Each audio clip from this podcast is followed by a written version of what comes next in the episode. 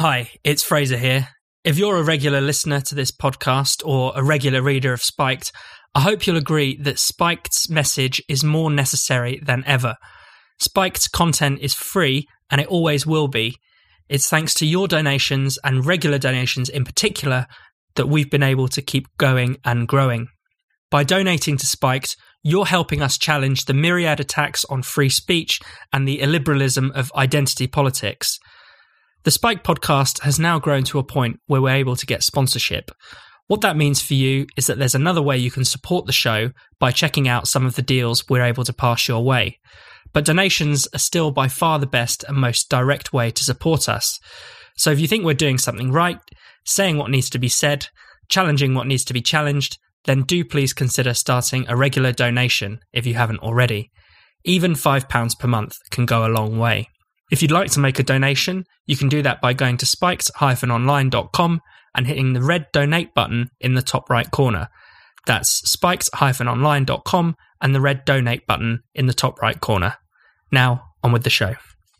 Hello and welcome to the Spiked podcast. I'm Fraser Myers, and joining me this week, as ever, we have Spiked deputy editor Tom Slater. Hello. And Spiked columnist Ella Whelan. Hi. Coming up on the show, the Russia report, free speech and civil rights, and Islamophobia. The report reveals that no one in government knew if Russia interfered in or sought to influence the referendum because they did not want to know. It is the thick as horse poo Brexit voters who are coming down for, for Vladimir Putin. There's a lot of Russian money sloshing around London. Arron Banks, Andy Wigmore, are you Russian agents? Well, I'm still waiting for the check for President Putin. A long awaited report into Russian meddling in British politics was finally published this week. In particular, there was a huge amount of anticipation about what it would say about the 2016 EU referendum. In the end, the report provided no evidence of Russian interference in the Brexit vote. But that didn't stop some hardcore Remainers claiming that it did. One Labour MP said the referendum result was no longer valid and it needed to be rerun. The report also describes the Russian state as fundamentally nihilistic and set on sowing discord and confusion. Tom, what are your thoughts on this? Well, I think the response to the report really showed how conspiratorial these anti Brexit Russian obsessed people are. I mean, it's like that kind of cliche about how the lack of evidence of a conspiracy proves that conspiracy exists, mm. given the fact that the report, even though it's been much anticipated, you know, potentially going to be the smoking gun that proved that Russian bots swung the leave referendum. It presented no new evidence of effective Russian meddling, basically just represented the quite thin stuff that we've had so far.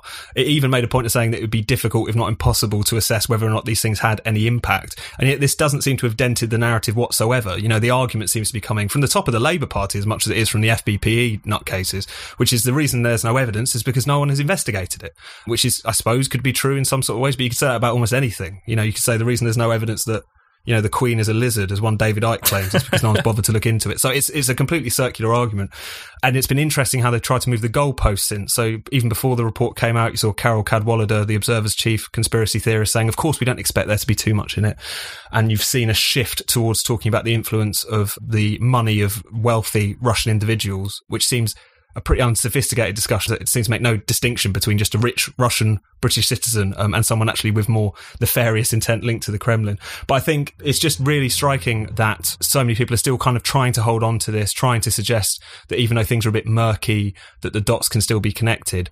And I think it's just been incredibly ironic and actually pretty shameless that you now have this discussion about why didn't the government or the security services have a grip on protecting our democracy when these people by using this conspiracy theory, have been inflicting far more damage on UK democracy over the course of the past four years. You have individuals who are claiming that they can't trust in our democratic institutions when they were actively trying to subvert those over the course of the Brexit process. You know, whether it was calling in the unelected House of Lords to block the vote or whether it was actually trying to elicit the assistance of the European Union and trying to scupper the negotiations. Like, it's mm. just really quite remarkable how shameless these people are. Not only are they clinging to a conspiracy theory, which is once again unraveled, but they're also trying to pose as the warriors of democracy, given the fact that they spent the past four years trying to completely undermine the biggest vote in our history. All this we knew, but it's been brought into sharp relief again, I think, this week. Ella. There's an article out today in The Guardian by Owen Jones in which he says, makes the point, it's very easy to blame Putin when actually the fact is that you might have to face up to the idea that some people in this country didn't want to agree with you politically. But of course, he then moves from that quite swiftly into saying, well, actually, the really big player here is Facebook or the Murdoch mm. press. And, you know, never mind Putin, it's Twitter trolls and social media adverts that swing people.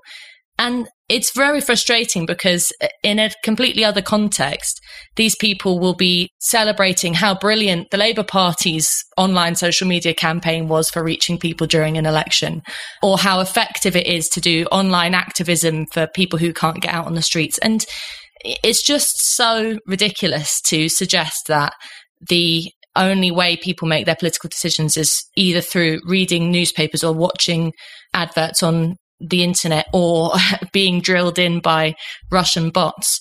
Because what's underneath it is just a completely shallow and insulting view of the public. Because really, what they're not saying is everyone is subject to these pressures and we all, are slaves to influence from the Murdoch press. What they're really saying is there's a certain section of society, Brexit voters, working class, thick idiots, all that stuff that we've heard for years, who are unable to make up their own minds because they are not as intellectually capable as us. So it doesn't take very long to strip away all the bullshit and get to the bias behind this and the prejudice.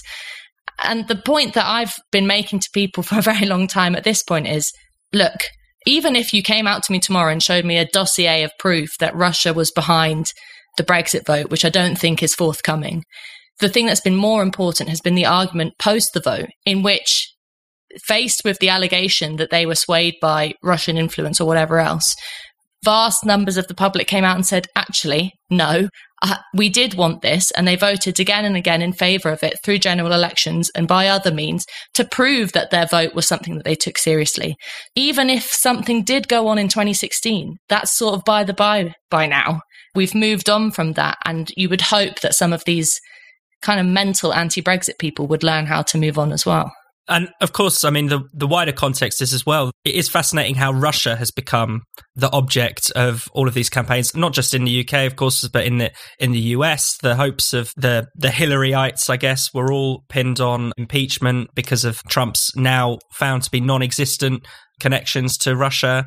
And there's also a commonality with this Russia report because one of the names, one of the expert witnesses that the intelligence committee used was a certain Christopher Steele, who is now infamous for his Steele dossier, which basically alleged that it's the one of the famous P tape where President Trump is accused of urinating on a certain bed that was once slept in by the Obamas. Now, this is completely untrue, but used, you know, Steele's name to basically bolster a, just a nasty rumor. Ironically, it was only last week that Steele was sued successfully um, over the contents of this dossier because he basically hadn't verified it but that's the person giving our MPs intelligence on on the state of Russia. Some of the other names as well are, are also you know quite interesting, like Anne Applebaum, who's a you know well known Cold Warrior. The same with Christopher Donnelly, it's similarly a veteran of the of the old Cold War. Bill Browder, who has successfully lobbied the UK government to adopt a Magnitsky Act, you know, putting sanctions on basically Russian oligarchs with connections to the Putin regime. You know, so he's someone who knows a lot about influencing the political process and lobbying in the UK. Why is that not seen as a, a as an issue? I think what's most bizarre, and you you alluded to this earlier, Tom, is that there is obviously you know lots of money sloshing around London, and there's lots of money being given to political parties, particularly the Conservative Party. It's it's true. There are Russian businessmen paying hundred grand here and there to have dinner with Theresa May or tennis with Boris Johnson. But the assumption always is that because they're Russian, they must be acting on behalf of the Russian state rather than engaging in the kind of normal low level corruption that we expect British and other business people to engage in. It's probably more likely that they're interested in loosening some regulation rather than, you know, acting on behalf of Putin and the, and the Kremlin. Tom, do you want to come back? Just it was so striking because you're seeing in the press now kind of long profiles of this rich Russian person who, you know, played tennis with Boris Johnson or played chess with Gavin Williamson, whatever it is that it happens to be. There's never any suggestion that there's some sort of agent of the Kremlin, that they have mm. direct links. But as you say, there's just this broader kind of Russophobic sort of atmosphere which has been brought up around this, which I think is quite striking. I just wanted to come back to that point you made about people like Christopher Steele and it's just really striking how, over the course of Russiagate, both its US and UK iterations, is how people who made completely bonkers claims pushed you know, conspiracy theories, pushed fake news effectively, have paid no price for these things completely unraveling. If you think about some of the things that were said over the course of the past few years about people like Arron Banks, you know, Arron Banks of Leave.eu, he was referred to the National Crime Agency over how he made his £8 million donation to Leave.eu, suggestions that he did it improperly via these shell companies and holding companies. And the speculation or the implication of a lot of the reporting around that time was that potentially Russia was a factor in this as well, because he'd had these meetings with the Russian ambassador. There was a deal he might have done, but didn't end up doing in relation to gold or something like this. It was pretty much just being asserted that potentially that there was some dodgy dealings going on here. And of course, at the end of last year, the NCA found that he was the source of this money and that he had not committed any crime. Again, there's kind of no price for these kinds of conspiracy theories being put forward. And it's interesting because he actually is mentioned in the Russia report, but only in one footnote, which just references him kind of by the by. And if you think about all the other things that have been claimed over recent years, you know, again, what was it last year when this story came out about Dominic Cummings spending a few years as a young man in Moscow? David Lammy, who is now back on the front bench of the Labour Party, just tweeted, Is Dominic Cummings a Russian spy? Mm. they indulged in the most incredible, lunatic kind of conspiracy theorising, and yet they've only seemingly been rewarded. You know, Carol Cadwalladr got the Orwell Prize, David Lammy's back in frontline politics, and I think that's really quite striking. And just finally on the point, Ella makes, which I think is really important, which is how all of this really does express their contempt for voters.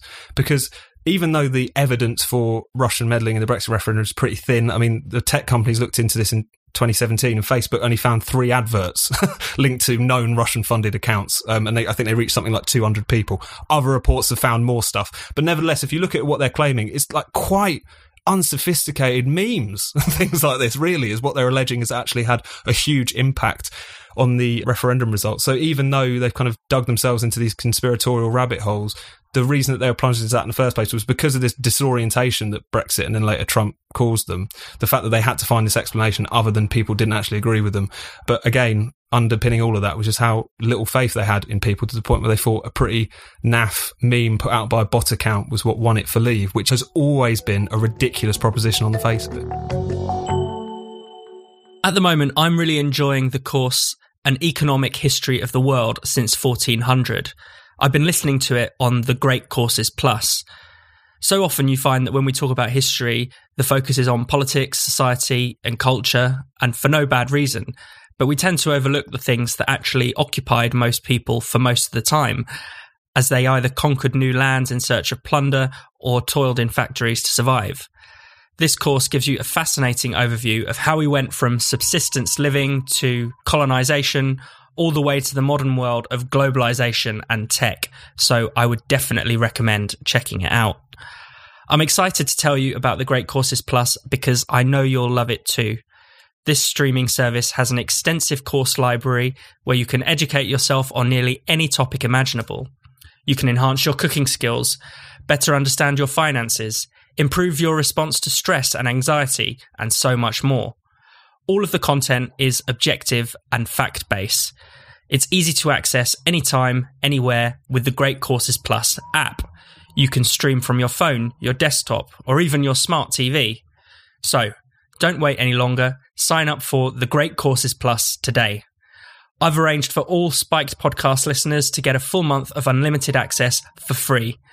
To start your free month trial, sign up today using our special URL go to thegreatcoursesplus.com slash spiked.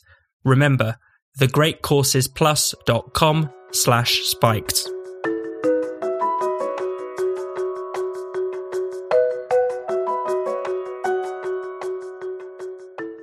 The Black Lives Matter movement has been accompanied with a wave of censorship and cancellations. Old, supposedly offensive films and television shows have been pulled from the archives. People have lost their jobs for questioning any aspect of the movement. Major companies are staging an advertising boycott of Facebook until it gets a handle on hate speech. It's now widely assumed that censorship is a useful tool in challenging bigotry and racism, but radicals didn't always think that way. In fact, the civil rights movement of the 1950s and 1960s was intimately linked to the struggle for free speech. Kevin Yuill is joining us down the line for this section. He teaches American Studies at the University of Sunderland. Kevin, um, you've wrote about this for Spiked recently. Can you tell us how the struggles for free speech and civil rights go hand in hand?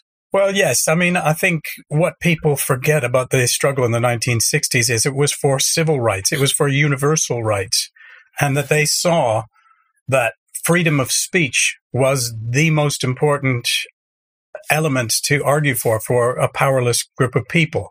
So many people forget that, for instance, the civil rights movement of Martin Luther King and of the other various organizations of SNCC, the SNCC, and of CORE, and all of these organizations were actually really relying upon the whole idea of free speech because, of course, it was cracked down upon in the South. And it was Southerners who denied free speech and free assembly and free basic rights. So, in fact, you find there's an emphasis on freedom in the early civil rights movement in the 50s and 60s rather than on equality. Tom? No, I think this is a really important point, and I thought Kevin's piece really made this argument really strongly because um, there is a lot of historical literacy around the state of free speech and a lack of recognition of how important it is to civil rights struggles and struggles for equality more broadly. I think it's also one of the things that um, Kevin highlighted in that piece was the point that also people who believe in free speech have a lot to thank the civil rights movement for, conversely, as well, mm. insofar as it was those cases fighting for their right to organise, pushing back against libel actions, etc., which really gave the First Amendment in the US the, the teeth that it has today, um, given it was in such a poor shape after McCarthyism and everything else. And I think it's been interesting this week as well with the death of John Lewis, a giant of the civil rights movement. Kevin wrote a very moving obituary to him on Spike this week.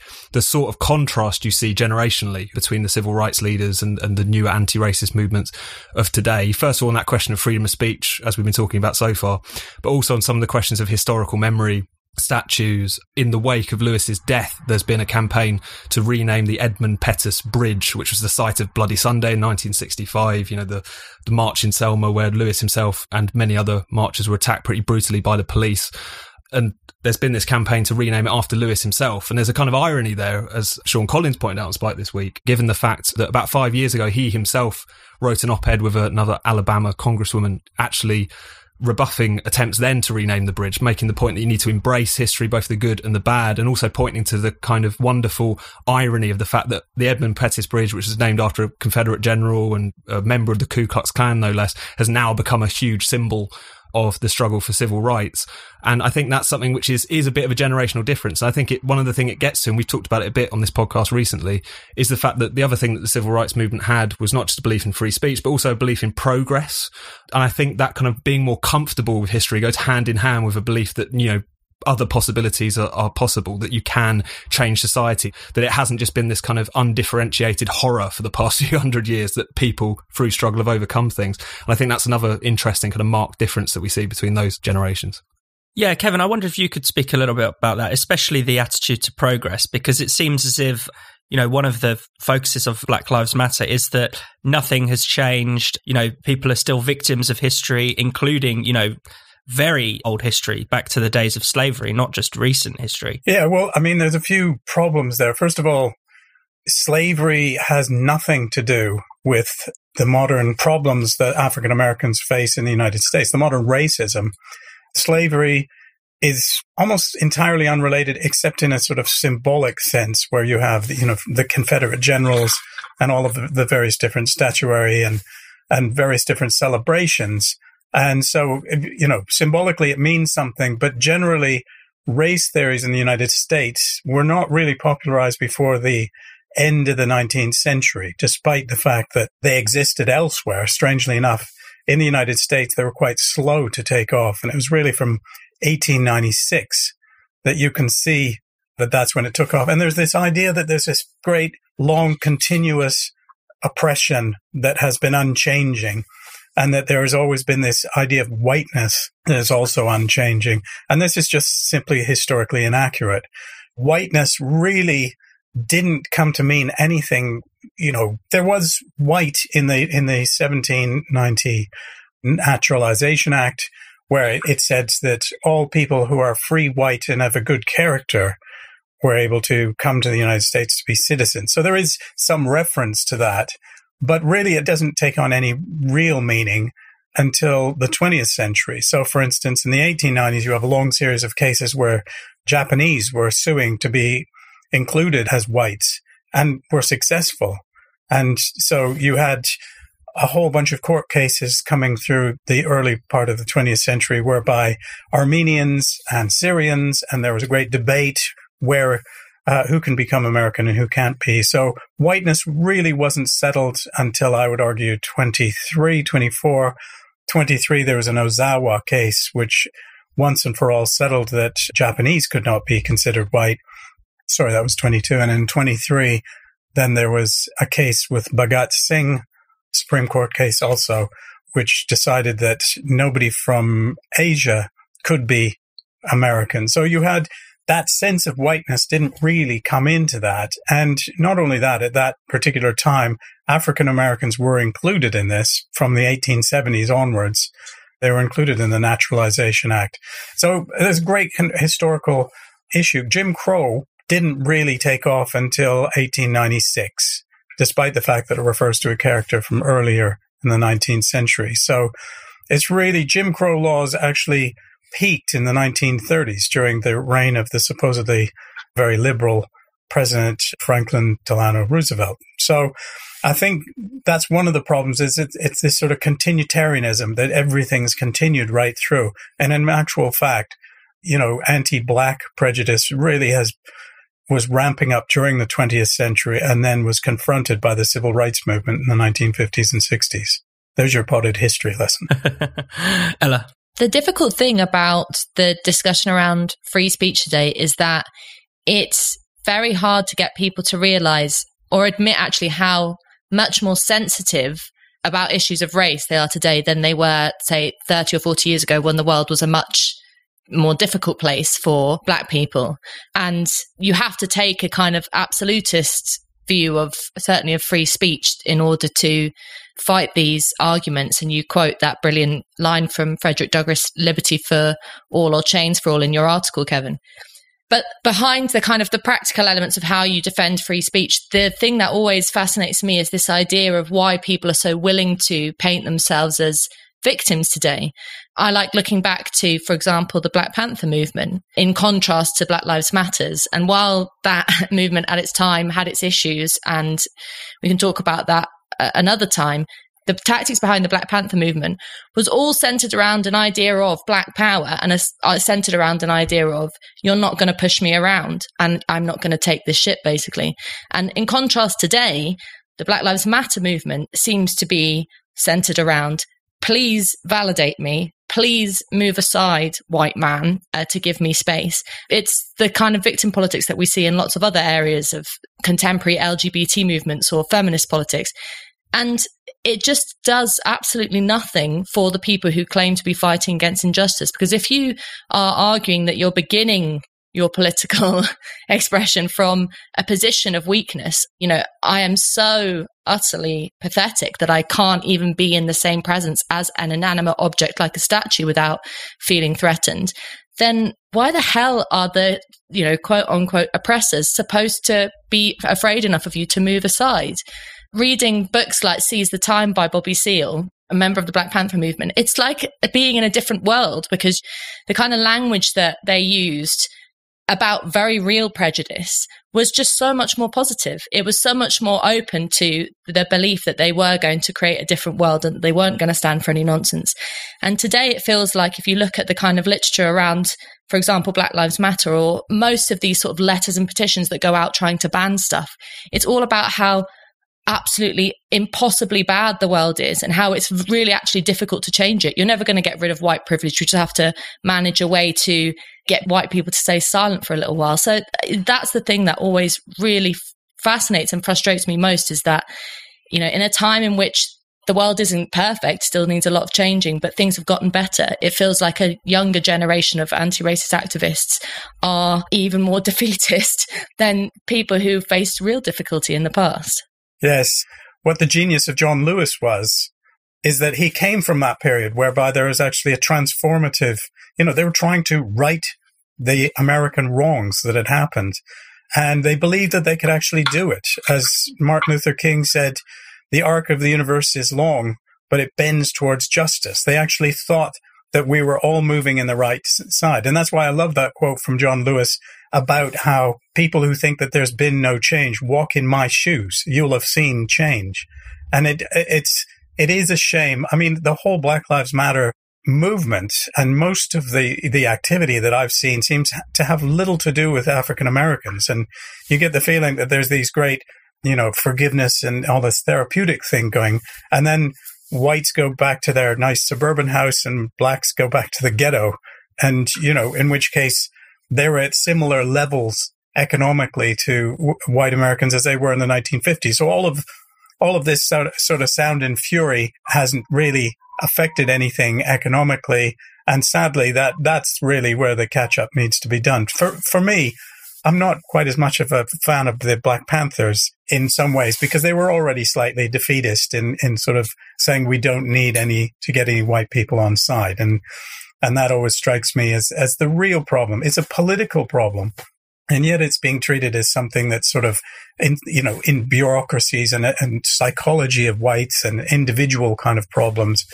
And yet it's a political problem. And I always look back to the Kerner report in 1968. It was released and it called for massive structural changes. Now, it, it you know, raising the ghettos and, and various different really big, impactful kind of things to do. It's almost like the high point of American liberalism and had that managed to get a political campaign behind it, then I think real changes would have happened. But what's happened is that no political campaign has been got hold of. It's been divorced from sort of a democratic debate. Race has been just used as a sort of bludgeon to hit people with rather than an actual way that we can actually go forward and create a political campaign that would be necessary to actually begin resolving it. I just want to tell you a bit about Stitch Fix. Stitch Fix is an online personal styling service for men and women. An expert stylist picks clothes just for you based on your taste, size, and price preferences and sends them straight to your door. It's perfect if you want to discover something new or have someone do the hard work of shopping for you. So, how does it work? It's easy and fun. You fill out a style profile about your clothing preferences, including how much you'd like to pay, then it's over to your stylist who'll hand select and send you five items of clothing and accessories in your preferred fit and style. You try them on at home and decide which to buy. Then simply pay for what you keep and send back the rest with free returns. There is a charge of just £10 for your stylist's time, which is redeemable against anything you decide to keep. Now that we're all starting to go out a bit more and enjoy the summer, with some people even heading back to their offices, now's the time to get back to thinking about dressing well again. Stitch Fix is a fun way to treat yourself and to get to know your style. You might discover something you love that you might never have picked yourself. Stitch Fix stocks over 100 men's and women's brands, including well known names, more niche emerging designers, and their own exclusive in house brands that you won't find anywhere else. You pay just £10 for your stylist's time, and you can redeem that against the items you decide to keep. And you try before you buy. You pay only for what you decide to keep. You can even get styling tips on top. Your stylist will give you ideas on how best to wear your new clothes. It's not one of those subscription services that catches you out. You can order a one off delivery whenever you like. So, get started with Stitch Fix today and support our podcast by going to stitchfix.co.uk forward slash spiked right now. That's S T I T C H F I X dot co dot uk forward slash spiked.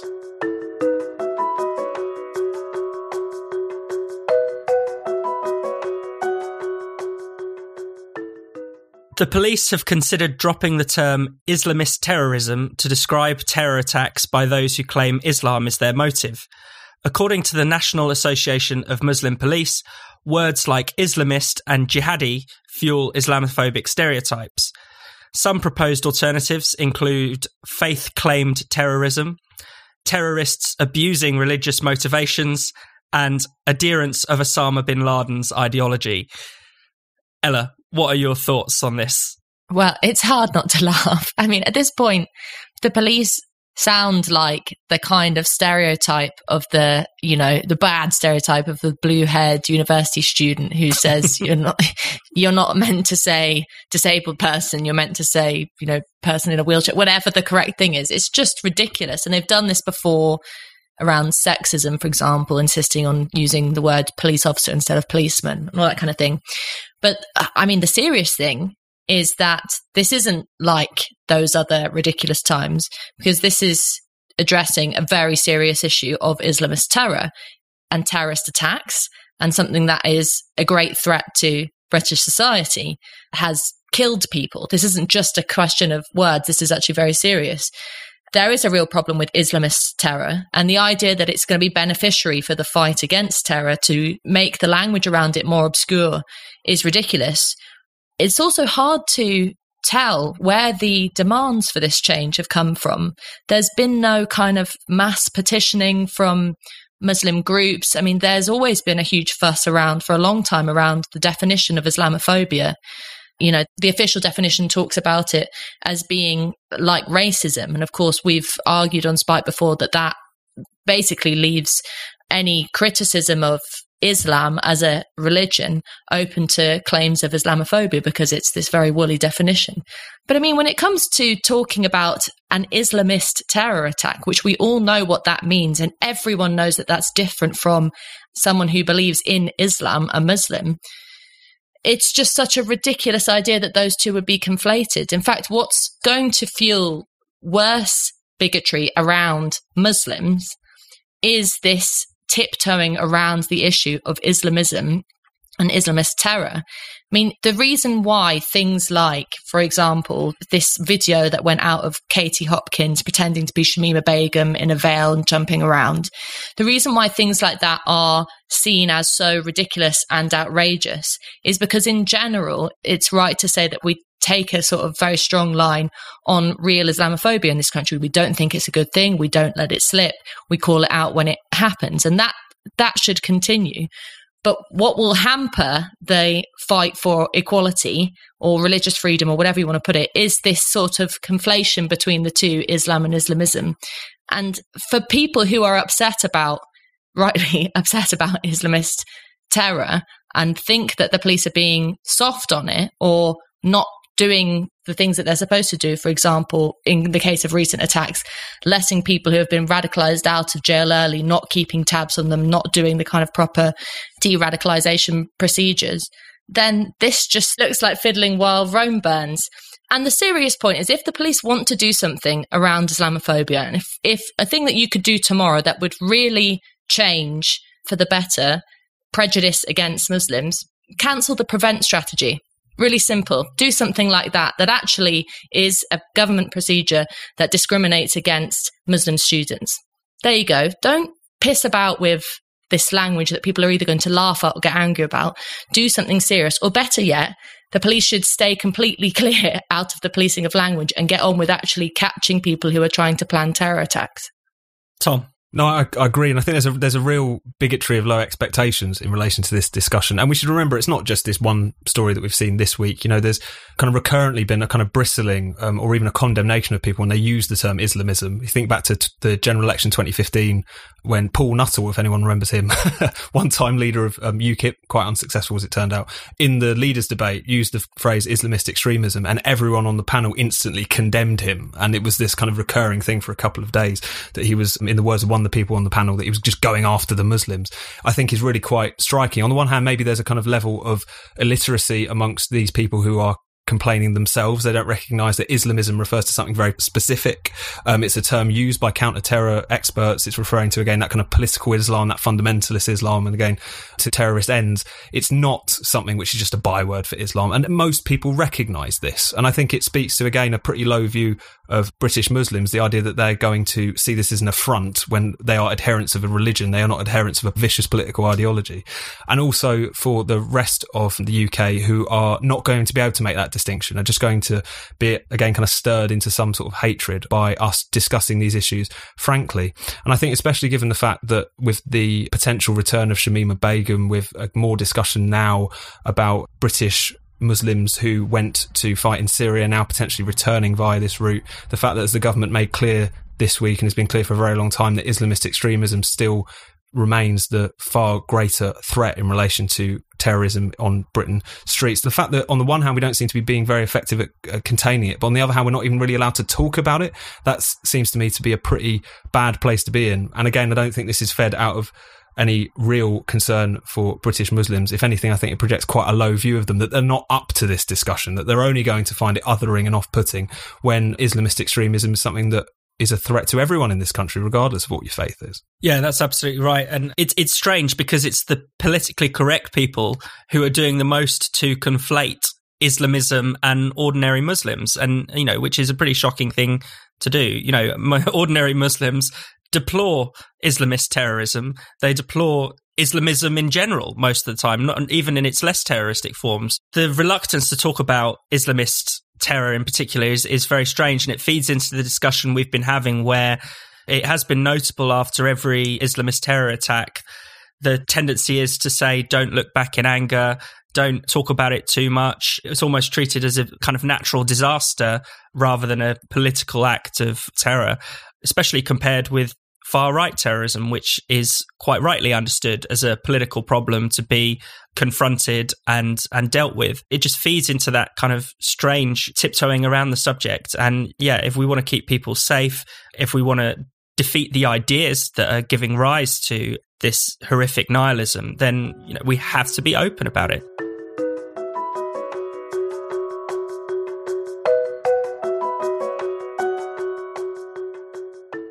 You've been listening to the Spiked podcast. For more Spiked content, don't forget to keep visiting us at spiked-online.com, where you can also make a donation or treat yourself to something from our shop.